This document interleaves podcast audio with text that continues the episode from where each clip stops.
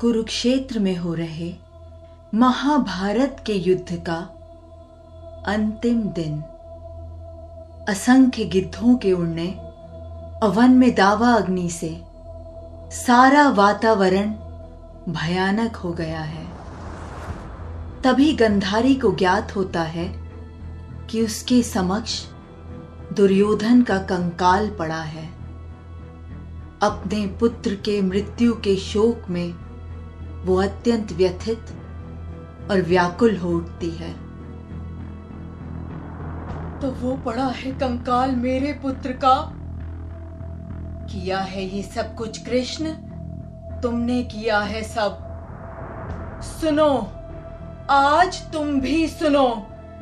मैं तपस्विनी गंधारी, अपने सारे जीवन के पुण्यों का, अपने सारे पिछले जन्मों के पुण्यों का बल लेकर कहती हूँ, कृष्ण, सुनो, तुम यदि चाहते तो रुक सकता था युद्ध ये।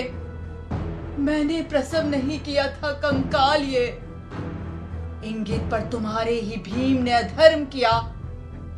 क्यों नहीं तुमने वो शाप दिया भीम को, जो तुमने दिया अश्वत्थामा को? तुमने किया है प्रभुता का दुरुपयोग।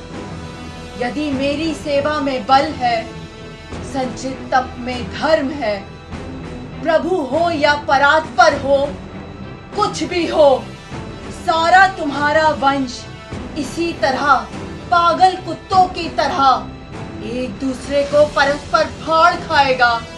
तुम खुद उनका विनाश करके, कई वर्षों बाद किसी घने जंगल में साधारण व्याग के हाथों मारे जाओगे। प्रभु हो, पर मारे जाओगे पशुओं की तरह। पशुओं की तरह। प्रभु हूँ या परात्पर पर पुत्र हो तुम्हारा। तुम माता हो, मैंने अर्जुन से कहा। सारे तुम्हारे कर्मों का पाप पुण्य योग क्षेम मैं वहन करूँगा अपने कंधों पर। अठारह दिनों के इस भीषण संग्राम में कोई नहीं, केवल मैं ही मरा हूँ, करोड़ों बार। जितनी बार जो भी सैनिक भूमिशाई हुआ, कोई नहीं था, मैं ही था। गिरता था, घायल होकर जो रणभूमि में। अश्वत्थामा के अंगों से रक्त पीप स्वीत बनकर बहूँगा। मैं ही युग युगांतर तक। जीवन हूँ मैं। तो मृत्यु भी तो मैं ही हूँ शाप यह तुम्हारा स्वीकार है। ये क्या किया तुमने? ये क्या किया तुमने? रोई नहीं मैं अपने सौ पुत्रों के लिए। लेकिन कृष्ण पर मेरी ममता अगाध है। कर देते शाप, ये मेरा तुम अस्वीकार। तो क्या मुझे दुख होता? मैं थी निराश, मैं कटु थी, पुत्र ही ना थी,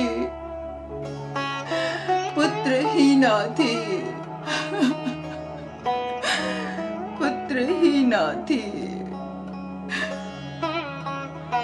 ऐसा मत कहो माता, जब तक मैं जीवित हूँ पुत्रहीना नहीं हो तुम। प्रभु हूँ, या परात्पर पर पुत्र हूँ तुम्हारा। तुम माता हो।